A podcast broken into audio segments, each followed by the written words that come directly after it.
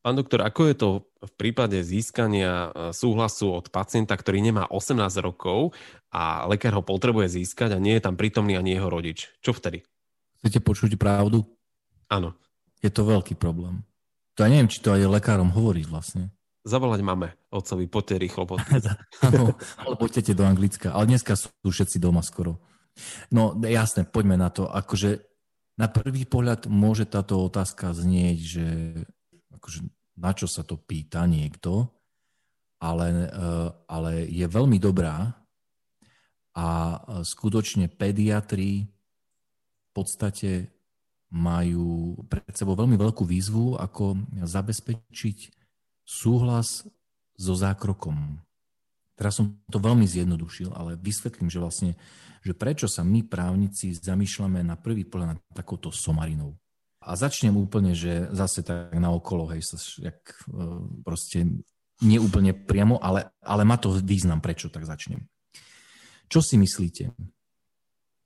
Keď ide uh, malé dieťa, alebo čo viem, desaťročná slečna dostane od tatíka euro vreckové a ona si ide kúpiť bompary do potravín.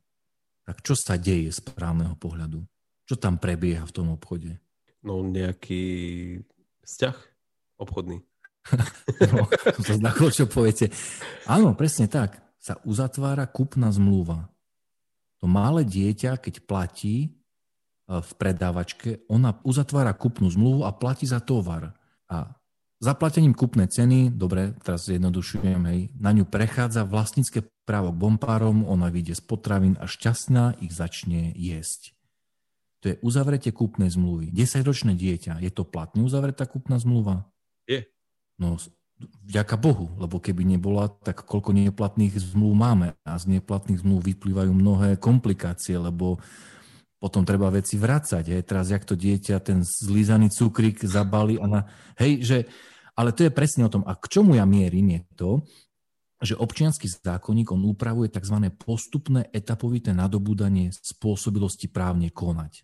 A ono je závislé, že čo je platný úkon, je závislý od toho, že nakoľko je rozumovo vyspelá osoba, ktorá daný právny úkon koná. Takže pri dieťati, ktoré má desať rokov a ide investovať euro do bompárov, tak tam prirodzene predpokladáme, že ono vie, čo robí a neinvestuje nejakú sumu, ktorá by bola neprimeraná jeho veku, alebo ja neviem, že by bolo zneužité to dieťa tým jedným eurom, že ho niekto okradne, zmanipuluje a tak ďalej.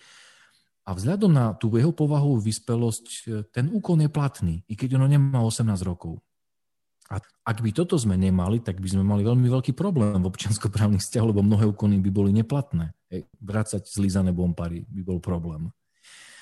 A teraz pri informovanom súhlase si zoberte, že zákon o zdravotnej starostlivosti nepozná etapovité nadobúdanie spôsobilosti u pacienta.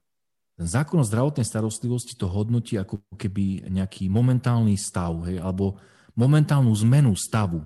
To znamená, že môžem podpisovať, alebo môžem súhlasiť so zdravotnou starostlivosťou, alebo ešte nemôžem. A zvyčajne, alebo vo väčšine prípadov je to závislé práve na nadobudnutí plnolotosti. To znamená, že ako náhle ja sa stanem osemnásťročným, už môžem konať za seba a môžem podpisovať, môžem rozhodovať o svojom zdraví pri lekárovi. Ak osemnásť rokov nemá, tak to nemôže robiť. A čo v prípade, ak tam rodič nie je prítomný? No vidíte, a teraz zrazu, keď sme zistili, že zákon o zdravotnej starostlivosti je taký zvláštny v tomto, že on nie je ako občiansky zákonník, on to jasne hovorí, že v tomto proste to je... do osemnásť rokov, keď nie je právne spôsobilý, koná za neho zákonný zástupca. Tak zrazu je to problém, lebo si zoberte, že...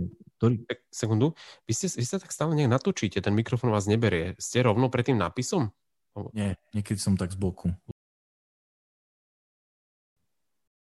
Takže zoberte si, že k pediatrom chodia bežne pacienti, ktorí už vzhľadom na svoj vek, no nebude ich tam vieť za ručičko, otecko alebo mamička. Zoberte si študentov. To sú ľudia, ktorí sú dneska na strednej škole už. A do osemnásteho roku už no, s ním už rodičia nechodia, na, hej, keď majú nejaký zdravotný problém alebo na preventívne prehliadky alebo takto.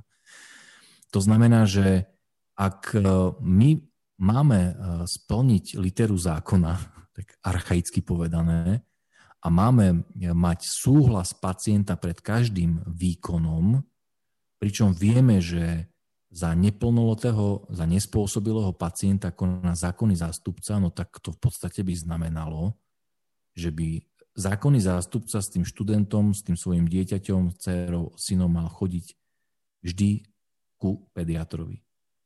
A to asi nie je celkom realizovateľné, keď sa na to takto človek pozrie. No. Tak čo s tým? No a, no a čo s tým je vlastne, že asi nič. Uh-huh. Že vlastne to sa formálne riešiť nedá. My, čo robíme napríklad, a je to také akože trošku pritiahnuté za uši, ale v zásade um, aj niečo, čo je málo, je lepšie ako nič. My napríklad um, robíme to, že pre pediatrov pripravujeme zmluvy o poskytovaní zdravotnej starostlivosti, ktorú uzatvára vlastne zákonný zástupca dieťaťa. A v jednej časti vlastne sa venujeme aj tejto otázke. A vlastne my tam už vopred ako keby hovoríme, že zdravotnú starostlivosť môže, že zákonný zástupca súhlasí s tým, dokonca, že žiada poskytovateľa zdravotnej starostlivosti, aby pri poskytovaní zdravotnej starostlivosti, kde už vzhľadom na vyspelosť dieťaťa, alebo teda, áno, dieťaťa, je možné sa domnievať, že rozumie tomu, čo sa deje to dieťa, hej, že už je naozaj ako keby partnerom na komunikáciu s tým pediatrom, že môže poskytnúť zdravotnú starostlivosť na základe súhlasu dieťaťa ako takého. Takže my už ako keby vopred sa snažíme ošetriť tento nedostatok, ktorý vyplýva zo znenia zákona o zdravotnej starostlivosti a už ako keby vytvárame taký ten priestor pre zákonného zástupca, aby vopred s týmito situáciami súhlasil, aby to bolo nejakým spôsobom ošetrené. A taktiež akože povedzme si, že no, ktorý štátny úradník to bude napádať, hej, že ten rodič tam pri tom dieťati nestal, pri tej osemnástke, tesne pred osemnástkou slečne, že a nesúhlasil s tým, že robili CRPčko, že to nedával na to súhlas. No, ja si to neviem predstaviť, samozrejme, dobre. V dramatických amerických filmoch by sa toho určite uh, mazaní právnici chytili, hej, v nejakom súdnom spore za tri milióny dolárov, ale trošku samozrejme, že tu by k tomu dôjsť nemalo. Ale nie, myslím si, že nie je to dobre podceniť a možno, že aj tento element by bolo dobre brať do úvahy a keď sa dá, tak vopred možno si aj takéto riziko nejakým spôsobom ošetriť. Radšej s touto cestou ako tým, že ten informovaný súhlas nebudú mať od pacienta, od jeho rodičov, lekári podpísaný vôbec. Áno, je to jedna z možností. Na druhej strane určite by som vždy interesoval aj tohto neplnoletého pacienta, pretože zákon o zdravotnej starostlivosti hovorí, že pokiaľ sa poskytuje zdravotná starostlivosť nespôsobilej osobe, čo je v podstate aj dieťa do nadobudnutia osemnástich rokov života, tak to neznamená, že sa s ním o zdravotnej starostlivosti nemá komunikovať. Ono má byť vtiahnuté do toho rozhodovania práve s ohľadom na rozumovú vyspelosť, nakoľko rozumie tej situácii a jeho rozhodnutie má byť vlastne brané do úvahy. To znamená, že vždy má byť v takomto prípade, ako keby, aj keď ten zákonný zástupca tam je, komunikácia aj s daným pacientom. Podcasty Buď právny profík vznikajú s podporou spoločnosti Krka Slovensko.